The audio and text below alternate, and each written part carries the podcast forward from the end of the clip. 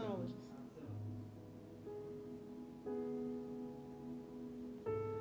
Bom dia, graça e paz. Mais uma manhã que o Senhor preparou para estarmos aqui, manhã com Jesus. E é um privilégio para nós podermos estar aqui agradecendo ao Senhor, porque Ele tem sido muito bom para conosco. Nós vamos iniciar essa terça-feira, durante toda a semana, vamos estar falando sobre as sete cartas lá de Apocalipse. Temos muita coisa, o Senhor tem muito para nos ensinar nessa semana. Queria que você ficasse atento, convidasse os seus amigos, irmãos, colegas, todas as pessoas que você tem contato, convide para vir estudar conosco durante toda essa semana. Eh, esse assunto que é tão rico, Deus vai, vai estar falando conosco, nos ensinando acerca dessas cartas que uh, ele deixou escrito para cada igreja. Então nós vamos estar aprendendo nessa semana. Convido você para orar comigo, agradecendo ao Senhor. Pai, te louvamos, te agradecemos por esse tempo maravilhoso que o Senhor nos concede de estarmos iniciando essa semana com esse assunto que aos nossos olhos ele vai acrescentar muitas coisas para que nós venhamos a ter entendimento em tudo aquilo que o Senhor deseja falar conosco. Pai, muito obrigado, Pai, porque o Senhor tem nos dado entendimento, o Senhor tem nos dado liberdade, livre acesso de estarmos em comunhão com o Senhor, podendo repartir um pouco da tua palavra, daquilo que o Senhor tem ministrado aos nossos corações. Abençoa cada família, cada pessoa que está aí na sua casa, a cada pessoa que está uh, conectado, que está interessada em aprender. Que o Senhor possa, em nome de Jesus, Pai, abençoar a cada um. Nós entregamos esse tempo nas tuas mãos e agradecemos. Amém. Amém. Nós vamos estar uh, iniciando. Eu gostaria de ler Apocalipse 3, eu vou ler do versículo 1 até o 13. Você que anota, diz assim: Eis que venho sem demora, guarda o que tens, para que ninguém tome a tua coroa. Aqui vencer eu farei coluna no templo do meu Deus, e dele nunca sairá. E escreverei sobre ele o nome do meu Deus e o nome da cidade do meu Deus a nova Jerusalém que desce do céu do meu Deus e também o meu novo nome. Quem tem ouvidos, ouça o que o Espírito diz às igrejas. Vou repetir o versículo 11: Eis que venho sem demora, guarda o que tens, para que ninguém tome a tua coroa.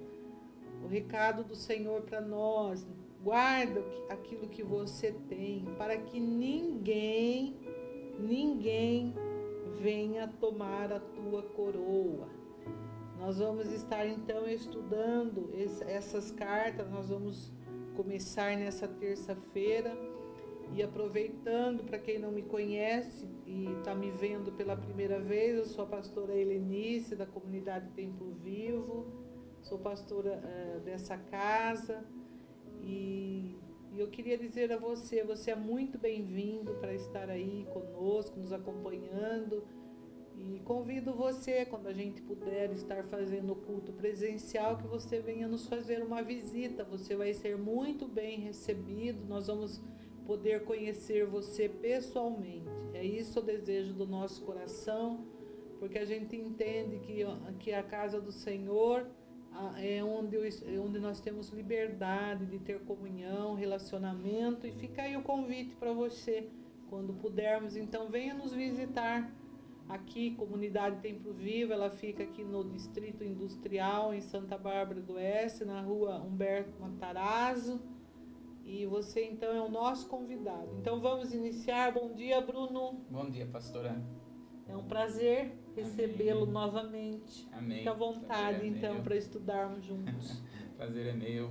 E eu quero realmente agradecer, quero dizer bom dia a você que está nos assistindo, está se dedicando a estudar a palavra. Temos, graças a Deus, ouvido muitas pessoas que tem sido edificado nesses dias com os estudos que estamos trazendo aqui. E nós exaltamos o nome do Senhor e engrandecemos ao nome dele, porque somos apenas instrumentos nas mãos do vaso, né? somos apenas um vaso nas mãos do oleiro.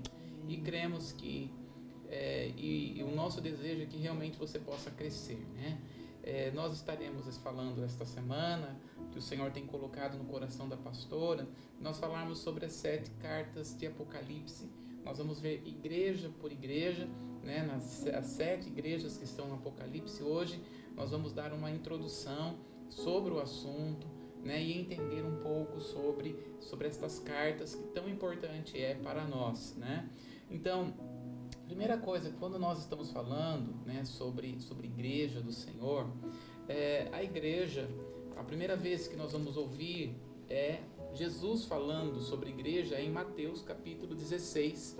Eu gostaria que você abra comigo a palavra do Senhor. Mateus capítulo 16, a partir do verso, é, do verso 18, Jesus começa a falar aqui algo muito profundo com esses discípulos, né?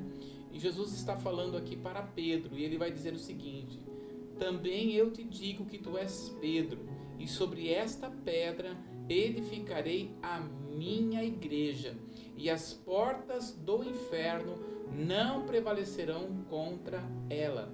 Então, quando nós observamos aqui, é, nós vamos ver que é, Jesus está falando para Pedro, né? É, há um trocadilho de palavras aqui é, que é importante nós entendermos, né? Porque Jesus está falando de, é, que também eu te digo que tu és Pedro e sobre esta pedra. Então, tu és Pedro e sobre esta pedra. Então, Aqui no esta, no português, que Jesus está apontando para ele mesmo. Não está apontando para a pessoa de Pedro. Né? Ele está apontando para ele mesmo. E ele diz que edificará. O próprio Jesus é quem edifica a igreja dele. Então, quando nós estamos falando de igreja, o que é uma igreja?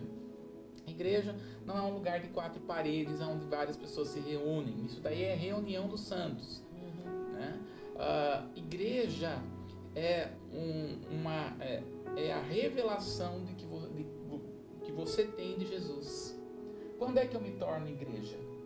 Isso é importante nós entendermos, né? Quando é que eu me torno igreja? A partir do momento que nós temos revelação de quem é Jesus, porque Jesus começa com, se você olhar aqui a partir do verso 13, Jesus está perguntando ali, né, pastora, para os discípulos, que, que dizem que eu sou? O que as pessoas estão falando que eu sou?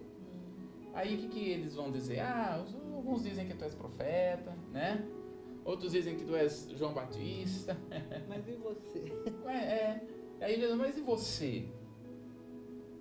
E Jesus, quando nós aceitamos ao Senhor Jesus como nosso Senhor Salvador, ele vai fazer essa pergunta para nós: Quem você diz que eu sou? a revelação de quem você tem, de que você tem de Jesus é que vai fazer você, vai fazer de você uma igreja, vai fazer de você uma pedra. Porque quando nós olhamos aqui, né, nós muitas vezes pensamos que Jesus mudou o nome de Pedro. Ah, ah, o Pedro era Simão Barjonas e agora tu és Pedro. Jesus não está mudando o nome de Pedro de Simão Barjonas para Pedro. Jesus não está fazendo esta mudança. Jesus está dando significado da revelação que, ele, que Simão está tendo. Né? Tanto é que Pedro vai entender isso. Quando lá em 2 Pedro, no capítulo 2, o próprio Pedro está falando isso, né? É, 2 Pedro, aqui, na verdade, é, é, é 1 Pedro, capítulo 2. 1 Pedro, capítulo 2, no verso 5. Ele vai dizer assim, né? Aliás, no verso 4, já começa dizendo assim: Chegando-vos para ele, a pedra que vive, rejeitada assim pelos homens, mas para com Deus eleita e preciosa. Aí ele começa a dizer aqui, ó. Então veja, é Pedro, vamos imaginar, Pedro escrevendo a carta, não é Pedro? Uhum. E olha que ele vai dizer assim, verso 5: vós também. Então veja, ele, Pedro, está dizendo: Eu sou Pedro, vocês também. Como pedras que vivem, sois edificadas casa espiritual, para ser de sacerdócio santo, a fim de oferecer de sacrifícios espirituais agradáveis a Deus por intermédio de Jesus. Então, o que, que Pedro está falando? Eu sou Pedro, eu sou uma pedra, mas você também. Então, a partir do momento em que nós aceitamos a Jesus como nosso Senhor e Salvador, e você entende quem é Jesus, que Jesus, ele não é um profeta, que Jesus, ele não é um homem muito sábio, mas que Jesus, ele é o Filho de Deus, porque é isso que Pedro entendeu, né? Jesus é o Filho de Deus. E quando então Simão Barjonas entende, ele fala o seguinte para Simão: por causa desta revelação, você se tornou pedra, você se tornou uma igreja, você se tornou uma pedra na igreja. Então eu sou Pedro, pastor é Pedro. Todos nós somos Pedro. Todos nós somos Pedro. Você está lembrado quando João Batista vai dizer para os, para, para os judeus, dizendo o seguinte: Vocês não sabem que as pedras clamarão? E muitas vezes nós pensamos que esta pedra é a pedra que nós pegamos do chão, é, é a pedra tijolo. Não, a pedra que João Batista está falando é você e eu. Por quê? Porque nós não somos judeus, né? A pastora é quase uma japonesa. Meu Deus. então, então nós não somos judeus. Nós somos gentios e como gentios nós somos pedra. E nós estamos clamando, as pedras estão clamando. Este é o tempo das pedras. Por quê? Porque nós fazemos parte da igreja do Senhor Jesus. Então, igreja, né? Primeiro ponto, não é esse lugar, um lugar onde nós nos, nos reunimos. Igreja, é esse lugar onde se reúne é a reunião dos santos. Porque a partir do momento que você tem a revelação de quem é Jesus, você se torna igreja. E a partir do momento que você tem essa revelação, você está firmado na rocha. Isso aqui é tremendo. É, maravilhoso. Você o que, que Jesus estava querendo dizer? Imagina assim, para Pedro, né? Imagina assim, é, uma, uma montanha. Né? Imagina uma montanha. Aí você olha aquela montanha e vai lá e pega uma lasca, porque Pedro é isso, é uma lasca de pedra. Você vai lá, né? E você tem aqui, vamos supor que isso aqui é uma lasca de pedra, né? Essa lasca é a montanha? Não. Não é. Mas ela tem a mesma essência que a montanha. É a mesma coisa. A partir do momento que nós aceitamos Jesus como nosso Senhor e Salvador, nós temos a essência de Deus em nós. Porque Cristo em nós, a esperança da glória. É Cristo habitando em nós. Então, igreja, ela não é um, um, um ambiente. Igreja é um ser. Nós somos igreja. Por isso que nós dizemos, somos templo vivo do Espírito Santo. Né? Então, é, a partir desse momento, é, a igreja não é um lugar é, onde se faz comércio, onde se comercializa a palavra. Igreja é um lugar de comunhão. Deus trabalha em meio. Então, quando nós olhamos o início da igreja, que é Atos dos Apóstolos, nós vamos ver que a igreja ela tinha comunhão entre os irmãos, oração, tinha a partir do pão, que é a ceia. A ceia eles tomavam todos os dias. Toda vez que se reunia, ceia. Por quê? Porque a pregação de Atos dos Apóstolos era a ressurreição de Jesus. Não tinha uma outra pregação a não ser a ressurreição de Jesus entre os mortos. Primeiro essa era essa palavra, e depois era a palavra de que Jesus iria voltar. Então nós dizemos né, que o evangelho de Atos, né, ali pregado em Atos, é o evangelho da ressurreição. Essa palavra ressurreição é o que vai estar mais tendo em Atos. Quando nós chegamos aqui nas sete cartas do Apocalipse, nós vamos entrar aqui hoje, como disse para vocês, nós vamos estar olhando é, ao, ao, ao, pano de fundo, panorama, o, o, que está acontecendo ali. Então, primeira coisa que nós temos aí, você tem aí na sua tela, né, na época né, da, que está ali, é, lembramos que é João que está escrevendo, mas na época, Domiciano, era imperador de Roma, em que ele foi imperador entre 81 a 96. E ele exigia que todos se dobrassem diante dele e lhe dessem honra de um Deus e não de um homem comum. Então, tanto os judeus como cristãos tinham que se dobrar perante ele.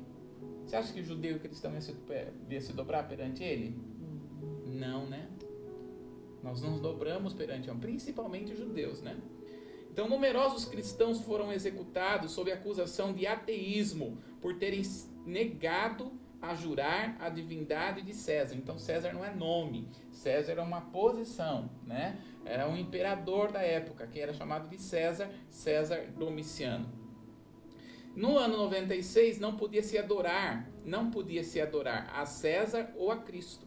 Era impossível cultuar os dois. Ser membro da Igreja de Cristo significava perder tudo, perder tudo, inclusive a própria vida. Você está vendo aí na, na, sua tela. Então, você imagina como era ser cristão naquela época, porque não era uma coisa fácil, né? Não era oba-oba.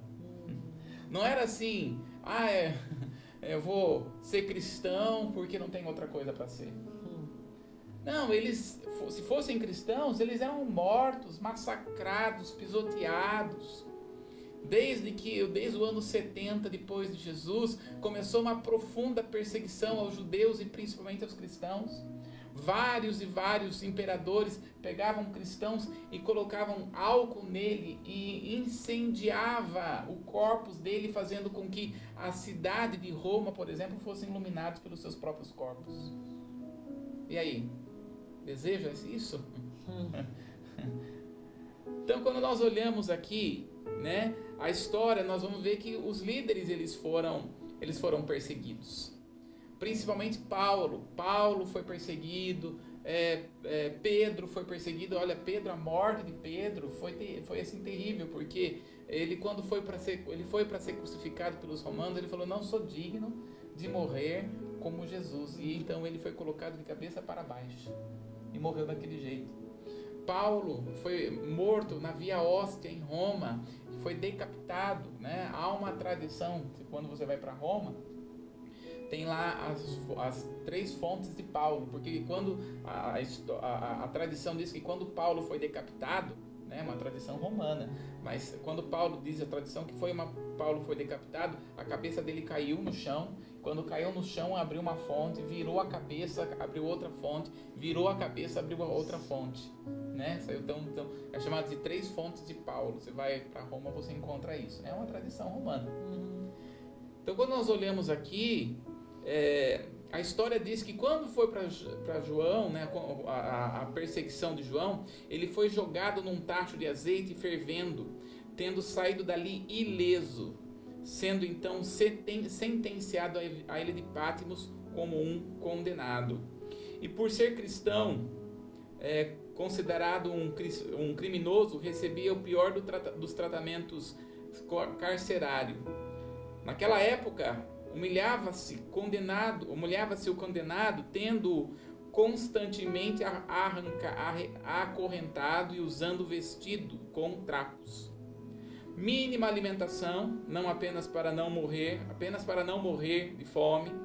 O chão da sua cama era uma célula, célula, célula úmida e fria, ou uma caverna de, uma, na caverna da ilha. Durante o dia eram obrigados a trabalhar nas pedreiras da ilha sob a supervisão dos carrascos humanos. Então você olha só como que era. Né? Você tem aí uma foto da ilha de Patmos hoje, né? Então, quando nós olhamos aí, né, a ilha de Patmos é, ainda existe. É, é, uma ilha que não tem verde, é uma ilha que não tem é, muita terra, mas tem pedra. Então, era um lugar onde realmente era terrível. Tanto é que a palavra Patmos significa mortal. Então, as pessoas iam lá, as pessoas é, os criminosos iam lá e ficavam para morrer mesmo. Agora você imagina só, né? Pedro sendo perseguido e como Deus estava guardando ele. Eu costumo dizer que Pedro dos apóstolos, aliás, Pedro, João, João, João dos apóstolos, Ele foi o único que morreu de morte morrida, costumo dizer. é, por quê? É, um Paulo foi decapitado, é, Pedro foi é, colocado na cruz de cabeça para baixo, Tiago foi jogado, Tiago, irmão de Jesus, foi jogado da, da, do lugar mais alto do templo para ser morto, daí não foi morto, pegaram pedras e jogaram Tiago para até ele morrer. Né? E aí, quando nós olhamos aqui, João, ele foi o único que Deus permitiu com que ele morresse de forma natural. E João ele vai morrer na cidade de Éfeso, também lugar onde Maria, mãe de Jesus, morreu, em Éfeso, né? E ele vai morrer de forma natural. E quando é interessante, quando Pedro está indo para morrer, já vários reis começam a se converter ao cristianismo, né? Então Pedro, uh, é, João, Eita, difícil aqui. É. João, é, quando foi para morrer, ele já estava vendo vários dos reis sendo convertidos, né? E, e, aí começa, daí por diante começa a mudar as coisas e realmente muda com Constantino, né? No ano, no ano quase lá do ano 200, realmente é que muda com Constantino. Porém, até na época de João há muita perseguição. Então você está vendo aí aonde é a, a, aí no mapa, aonde é aí o Patmos, né? Então, Patmos significa mortal, ela era situada aproximadamente 35 quilômetros de Éfeso. É uma ilha deserta, rochosa, com 12 quilômetros de comprimento e uns 5 quilômetros de largura na sua parte mais ampla. Não tinha árvores nem terra fértil, pois era sem, sem água. Só existiam casebres entre as rochas, por isso a ilha era usada como penitenciária para os presos criminosos ou políticos. Então, assim era a perseguição dos cristãos naquela época.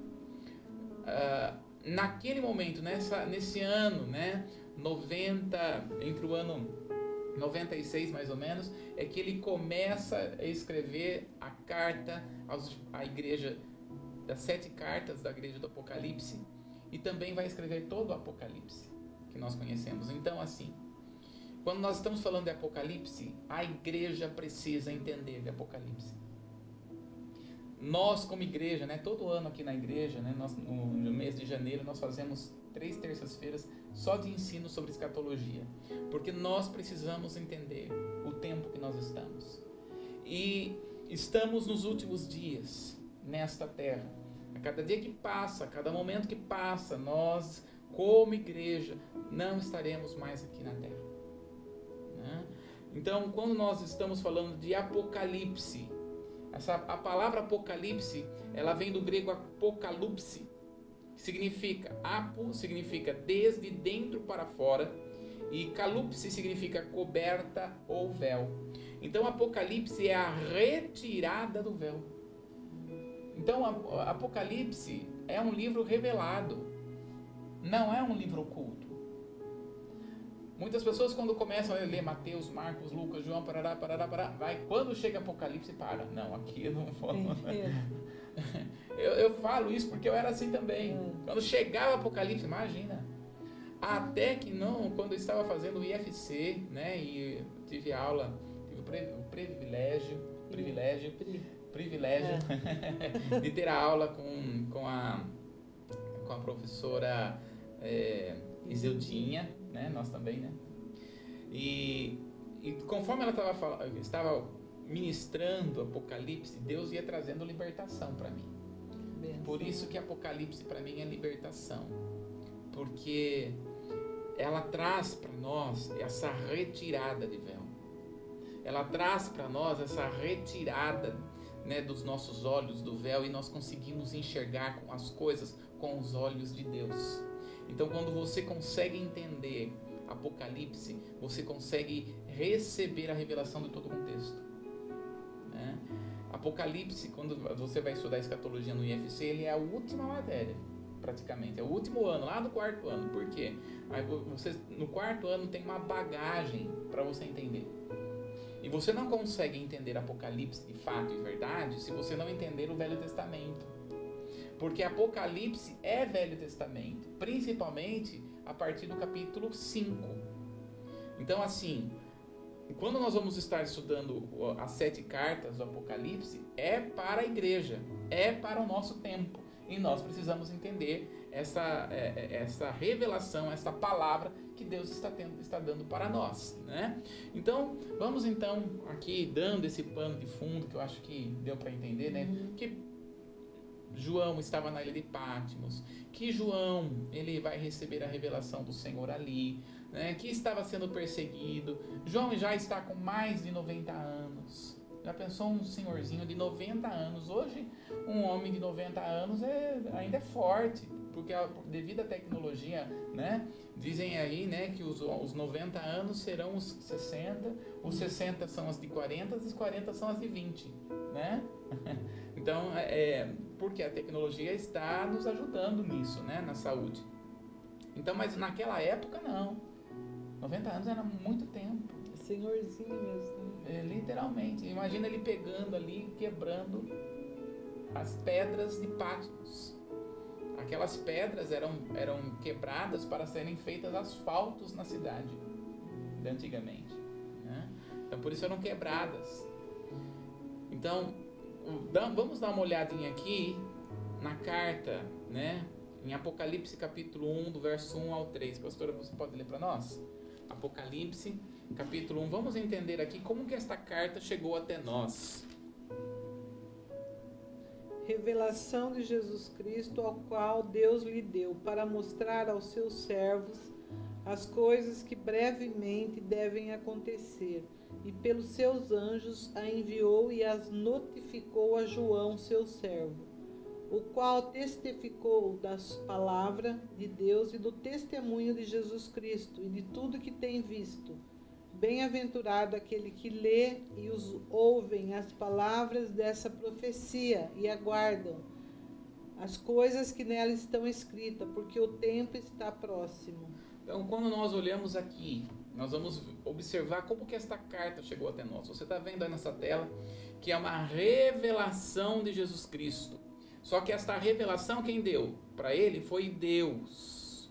Então nós temos aí como que chegou até nós a carta. Primeiro, Deus revelou para Jesus. Jesus passou ao seu anjo. Você vai olhar aqui no verso 1 que está dizendo que está dizendo assim: aos seus servos as coisas em que breve deve acontecer, que ele envia, enviando por intermédio do seu anjo, então deu um anjo, as notificou -as ao João, ao seu servo João. Então nós temos aqui Deus, Jesus, o anjo, João, e João passa para sete, para sete igrejas. Né? Então veja como. E não é telefone sem fio. né? Porque o que Deus fala, o que Deus determina, o que Deus manda, vai chegar ali. Né? Vai chegar até nós.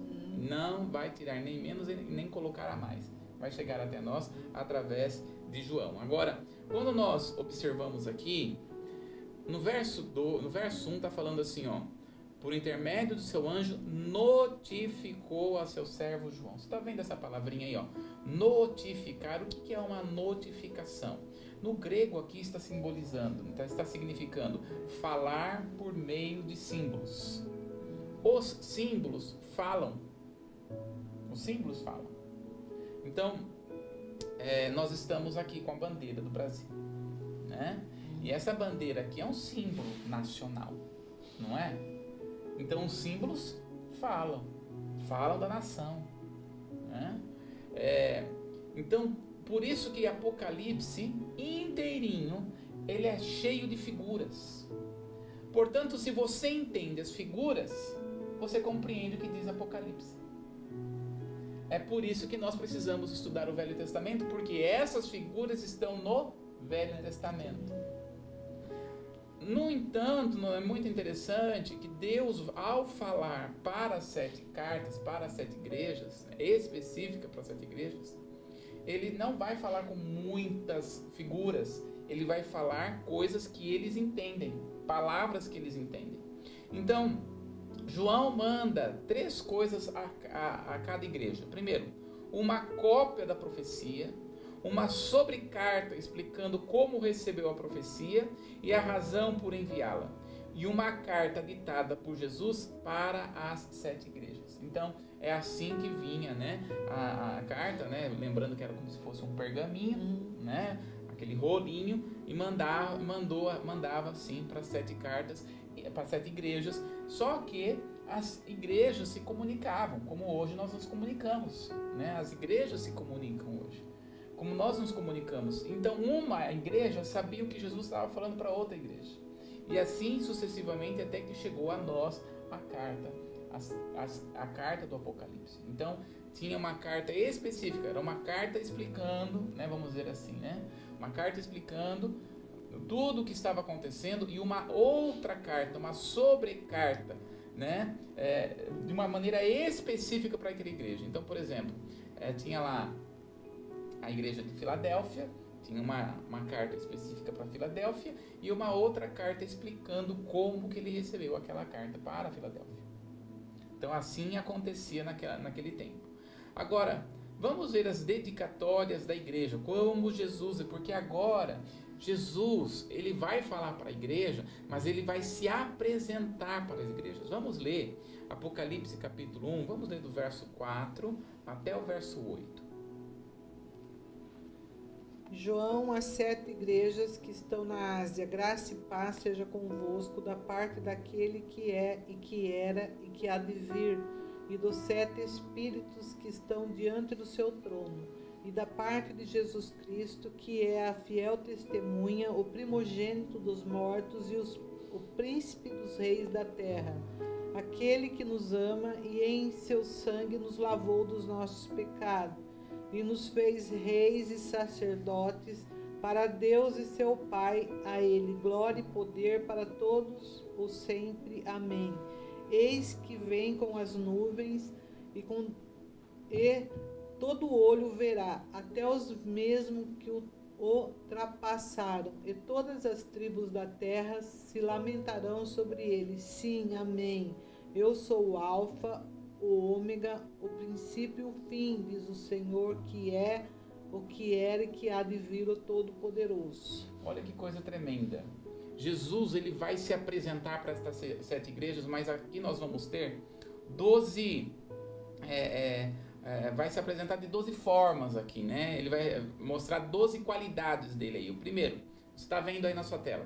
Ele vai, se, ele vai dizer que ele é fiel testemunha, o primogênito dos mortos, o soberano dos reis da terra, aquele que nos ama e em seu sangue nos lavou dos, dos pecados, Alfa e Ômega, o que era e é e há de vir, o Senhor, o Todo-Poderoso, o Filho do Homem, o primeiro e o último, e tenho as chaves do inferno e da morte. Então, ele está mostrando que ele é o Senhor da igreja. Lembra que nós lemos lá? Sobre esta pedra edificarei a minha igreja. Então ele está se mostrando, ele está trazendo aqui é, é, como ele é para a igreja.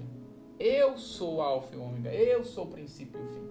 Né? Quando nós estamos falando de Alfa e Ômega, ou seja, ele é o princípio e o fim, ele tem um começo, ele estabelece o fim. Né? Por isso que nós vamos ver sete igrejas. Havia somente sete igrejas na época de João? Não. Já havia muitas igrejas. A igreja na época de João podia estar por volta aí de uns de um, de 500 mil membros. Por aí, podia estar. Muitos membros. Né? Uh, só na época de, de, no começo da igreja, a igreja já havia em Jerusalém 100 mil. Então aqui em João havia muito mais. Né?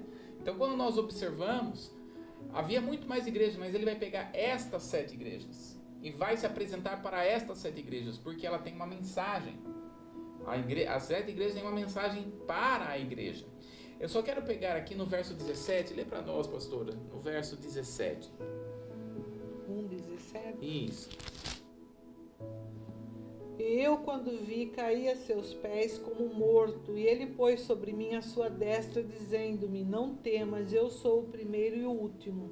Isso. É, vê o verso 18 também. E o que vive fui morto, mas eis aqui estou vivo para todo sempre. Amém. E tenho as chaves da morte e do inferno. Então, quando nós observamos aqui chave, chave aqui é símbolo de autoridade. Quando nós observamos aqui, muitas pessoas pegam esse texto aqui dizendo, olha, Jesus desceu, e realmente, né? Lembra que nós vimos a semana passada? Jesus desceu, levou o cativo o cativeiro e deu dons aos homens, né? É, de fato, ele aconteceu, de fato aconteceu isso, mas não foi nesse momento que ele pegou a chave da vida e da morte, né? A chave do, do inferno, aliás, está falando aqui, né? A chave da morte e do inferno. Ele não foi nesse momento. Satanás, ele nunca teve a chave da morte e do inferno. Nunca teve. Quem sempre teve é o Pai. Deus Pai. É, ele tem autoridade. Quando Jesus vem e ressuscita, quando Jesus ressuscita, ele vai dizer em Mateus 28, 18: Eis que tenho toda a autoridade no céu e na terra. Quando ele ressuscita, é que o Pai dá a chave que ele tem da morte e do inferno para o filho. É nesse momento. Então, o inferno pegou a chave da mão do diabo e ele fez isso. Não aconteceu, não. Nunca aconteceu. Porque quem tem a chave é o pai, gente. É sempre é o pai quem teve. Agora o pai pega essa chave que é a autoridade e passa para o filho. Por isso que ele fala: Eu tenho toda a autoridade no céu e na terra. Aliás, Jesus fala: Eu tenho, to... eu recebi, foi me dado toda a autoridade no céu e na terra. Por isso que ele vai dizer aqui. Mas há algo tão tremendo que ainda acontece aqui. Em Apocalipse capítulo 1, a partir do verso 9. Vamos ler do verso 9, pastor, e ver até o verso 20 para nós. Pode ler. Eu, João, que também sou vosso irmão e companheiro na aflição e no reino e na paciência de Jesus Cristo, estava na ilha chamada Patmos, por causa da palavra de Deus e pelo testemunho de Jesus Cristo. Eu fui arrebatado em espírito no dia do Senhor e ouvi detrás de mim uma grande voz como de trombeta, que dizia: o que vês, escreve num livro e envia sete, as sete igrejas que estão na Ásia, a Éfeso, a Esmirnia e a Pérgamo, e a Tiatira, e a Sardes, e a Filadélfia e a Laodiceia. E virei-me para ver quem falava comigo, e virando-me, vi sete castiçais de ouro e no meio dos sete castiçais, um semelhante ao filho do homem, vestido até aos pés de uma veste comprida e cingido pelo peito com um cinto de ouro. E a sua cabeça e cabelos eram brancos, como lã branca, como a neve, e os olhos como chama de fogo.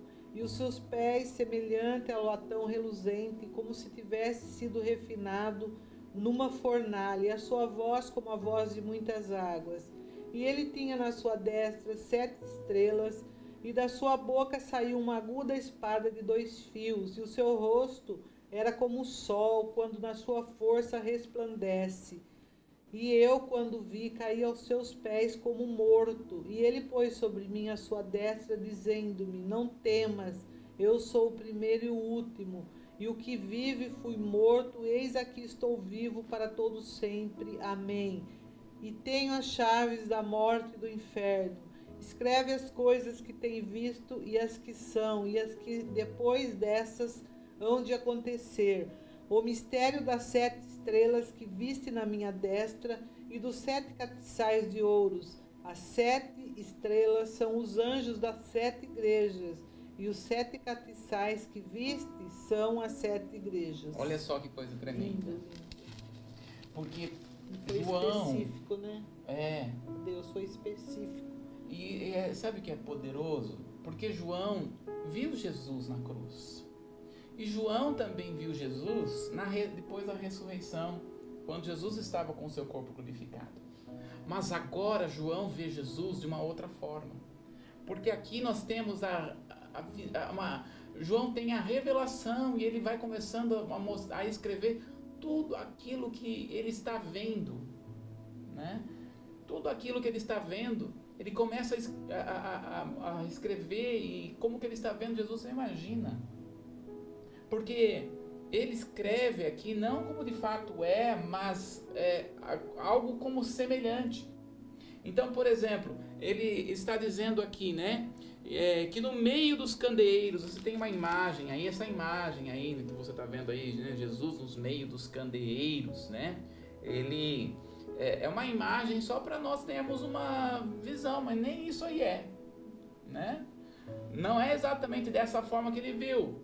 Era, foi algo muito mais forte, muito mais poderoso, muito mais tremendo, que é inimaginável. Mas vamos imaginar aqui algo parecido com isso, né? Jesus andando no meio de sete candeeiros, né? Veja, e aqui ele, vai começar a dizer sobre as vestes de Jesus, né? As vestes talares, ou seja, talares é comprida, cingido à altura do peito, ao peito e com uma cinta de ouro. A sua cabeça eram cabelos eram brancos como alva lã como neve e os olhos como chamas de fogo. Então você tem aí como que um rei olhando, né? Como chamas de fogo. Ou seja, é, é, quando ele olha, né, ele vê de uma maneira específica. Então nós temos aqui a visão de que ele está tendo aqui de Jesus e ele está falando também que Jesus ele tem uma na sua boca sai uma espada afiada de dois gumes. Então quando nós olhamos aqui, se você não entender esta visão, porque isso daqui não é de fato que Jesus é, mas esta visão é simbólica. E como nós já dissemos várias vezes aqui, toda visão precisa de uma interpretação. Então nós precisamos decifrar estes símbolos. Quando nós começamos a decifrar, nós conseguimos entender que nesta visão existe uma mensagem. Então, por exemplo, os castiçais, castiçais é, é símbolo de luz. Né? Tem a, o castiçal serve para luz. Né? O castiçal, na palavra, de acordo com o Velho Testamento, ele tem sete pontas. Né? E este, esse castiçal, ele está simbolizando duas coisas na Bíblia, ele simboliza, né? Primeiro vai simbolizar a igreja, porque está falando aqui no verso 20. O mistério das sete estrelas que vistes as minhas mãos, na minha mão direita, e os sete candeeiros de ouro. As sete estrelas são sete anjos das sete igrejas. E os sete candeeiros são as sete igrejas. Então, quando nós observamos aqui, a, estes castiçais em Apocalipse está simbolizando a igreja, apontando para cada uma das da igreja. Mas também, não está aí no, no, no escrito na tela, mas o, o candeeiro também está simbolizando o Espírito Santo. Porque lá em Isaías, no capítulo 11, no verso 2, está falando sobre a plenitude do Espírito está dizendo sobre o ministério do Espírito Santo. Vamos lá? Vou abrir para vocês aqui Isaías, só para vocês pegarem, é Isaías capítulo 11.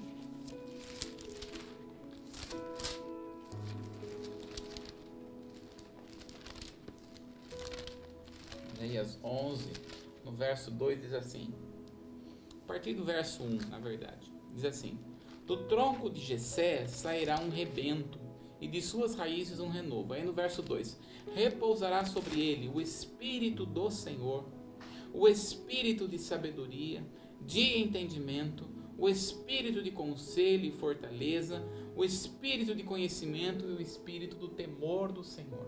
Então nós vamos ver aqui sete itens apontando para o ministério do Espírito Santo, né, que é o ciclo, né? Bom, por que, que nós falamos de sete igrejas? Quando nós falamos de sete na Bíblia, muitas vezes as pessoas pensam, né? Sete que é o um número perfeito. Não, sete não é um número perfeito. Sete na Bíblia significa ciclo. Ciclo. Que é o começo, meio e fim. Por que, que então Deus vai estabelecer sete igrejas? Porque Ele está falando do começo, do meio e do fim da igreja. E nós estamos exatamente aqui, ó, no fim da igreja.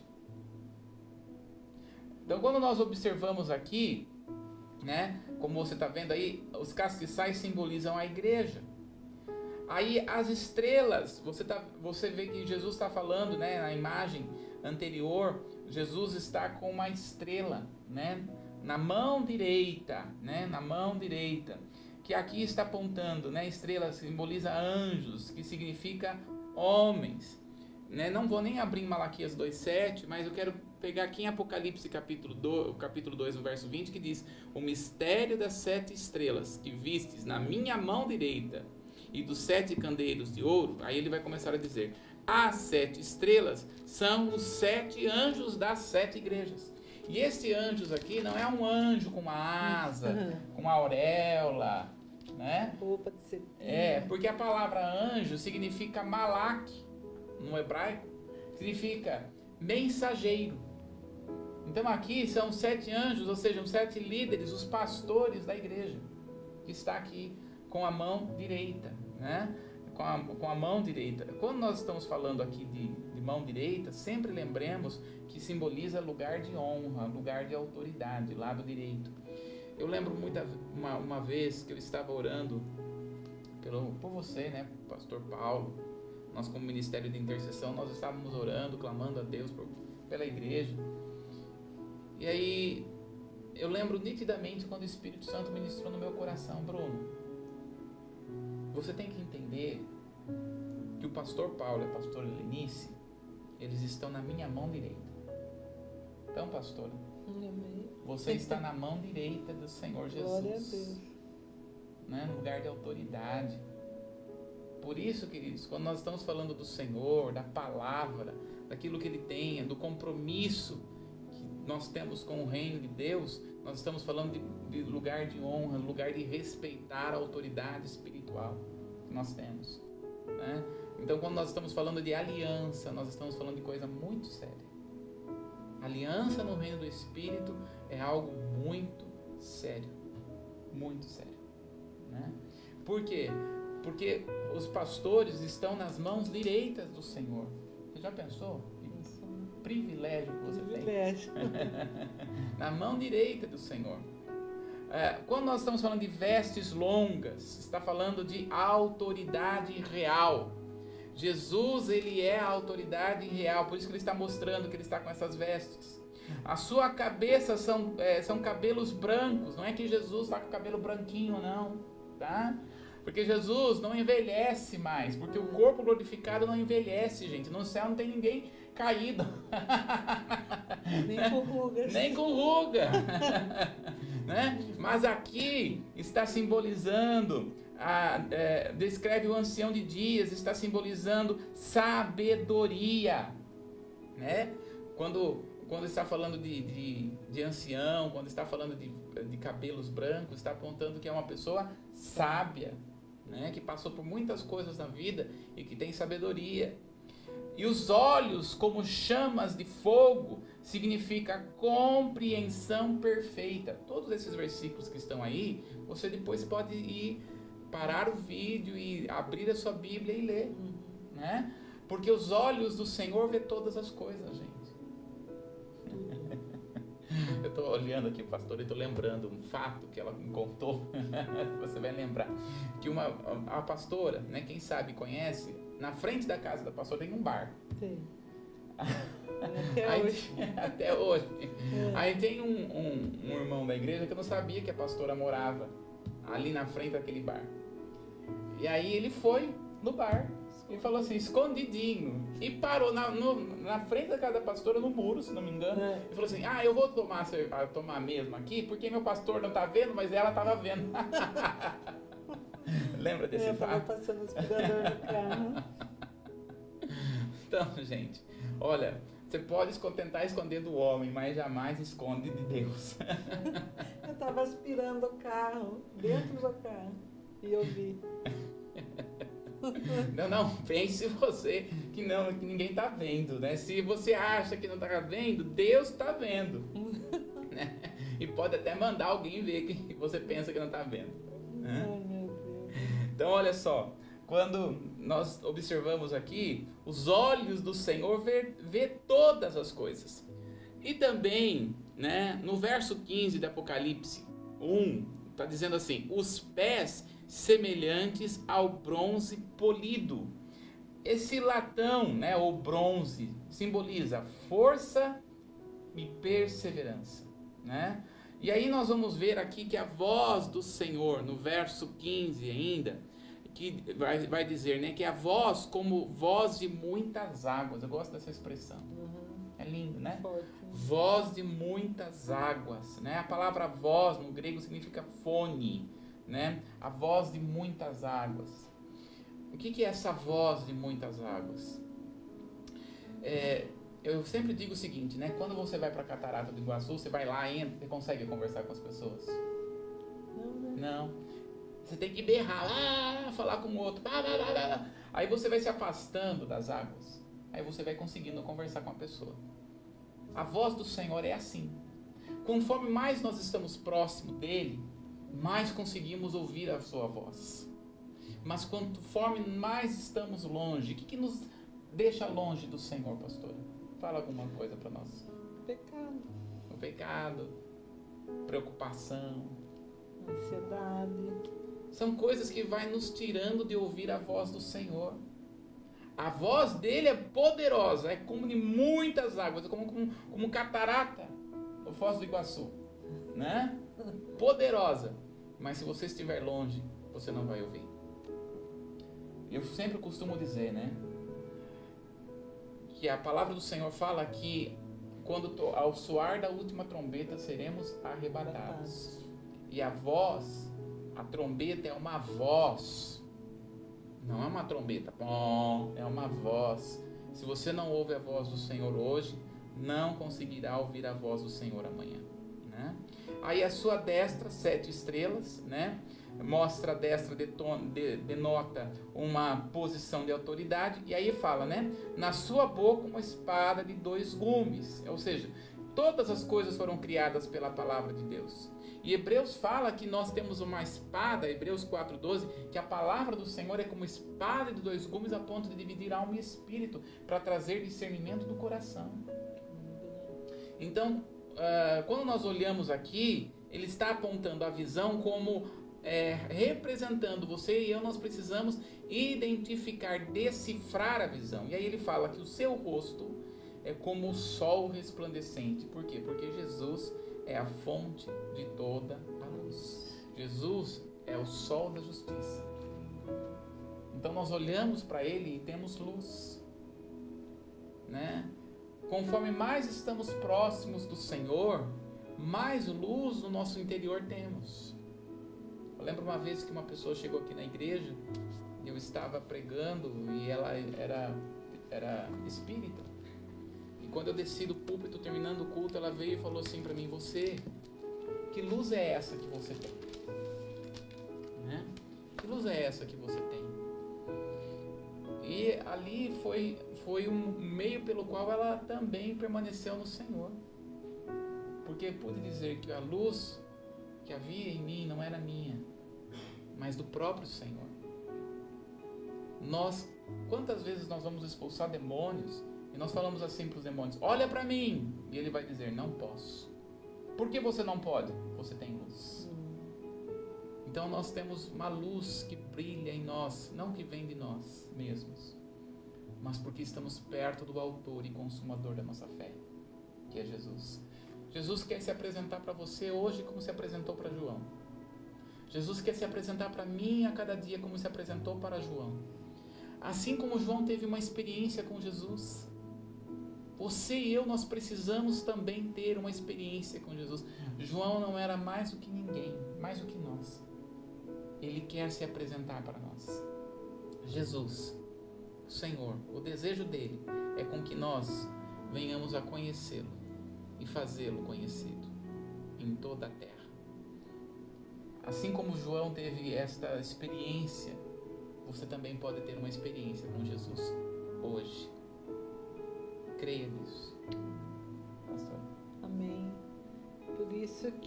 Quando a gente estava do outro lado, que era o império das trevas, o que, que Jesus fez?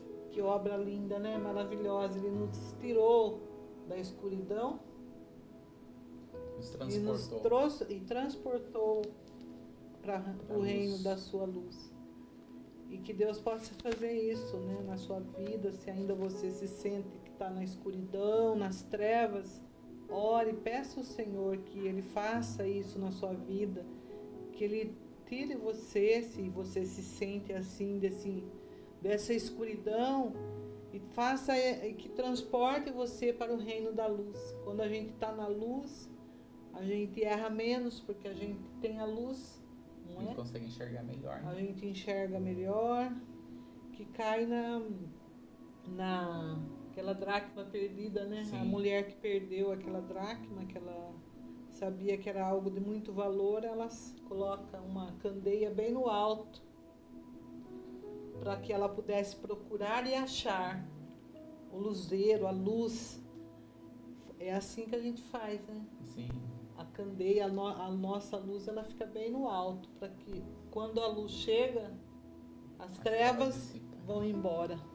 Que coisa linda, né, Bruno? Sim, linda e poderosa. Poderosa. Sabe, às vezes as pessoas querem entender Apocalipse, mas não querem ter experiência com Jesus do Apocalipse. É. Mais importante do que você entender Apocalipse é você ter essa experiência com Jesus. Por isso que Apocalipse começa capítulo 1, João já começa a dizer sobre a experiência com Jesus. Porque ele é a luz. Ele é a luz. Ele é tão luz que faz nós eh, olharmos e vermos esta terra da forma como Deus vê. Por isso nós precisamos de uma experiência profunda com Jesus. Profunda. E ele deseja, né, Bruno, Sim. fazer isso. Amanhã a gente convida você, então, o nosso tempo já está dando aqui. Eu queria que você entrasse novamente amanhã. Nós vamos estar aqui é, mais uma manhã com Jesus, se Jesus não voltar, né? Não, não, é, se Jesus não vier nos arrebatar, nós estaremos aqui novamente às nove da manhã. Então eu convido você, convide sua família, seus amigos, irmãos, vem estar conosco, aprendendo, alimentando desse pão vivo que é a palavra de Deus que desceu do céu. Olha que lindo, é um pão que desceu do céu. Não é um pão que se compra na padaria. Não. Não é um pão que se faz em casa, mas ele desceu do céu onde não há sombra, nem mudança, nem variação. Olha que lindo. Sim. Ele é perfeito. Deus te abençoe. Então, é, amanhã nós estaremos de novo. Vamos orar então, Bruno, Vamos. agradecendo. Sim. Pai, nós colocamos as nossas vidas diante de Ti Amém. e queremos pedir, Senhor, nos dá uma experiência, como muitas vezes nós cantamos aqui, faz de novo. Faz de novo como o Senhor fez Sim, com, Deus. com João ali, dando experiência para ele, Pai. De ele poder ter um relacionamento profundo contigo. Faz de novo isso em nós. Sim.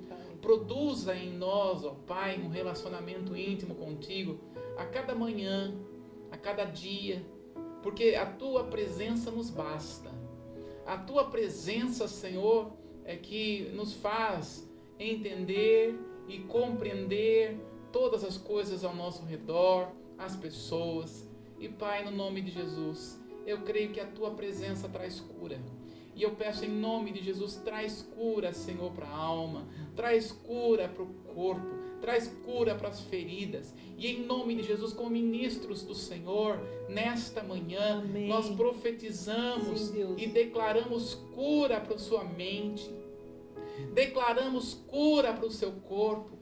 Conforme você está assistindo, não sei que hora você está assistindo, mas é o Senhor que te colocou aqui para dizer que te ama, que tem um propósito na sua vida e que tem ainda muita coisa para fazer na sua vida até que Ele venha e nos arrebate juntamente com Amém. Ele.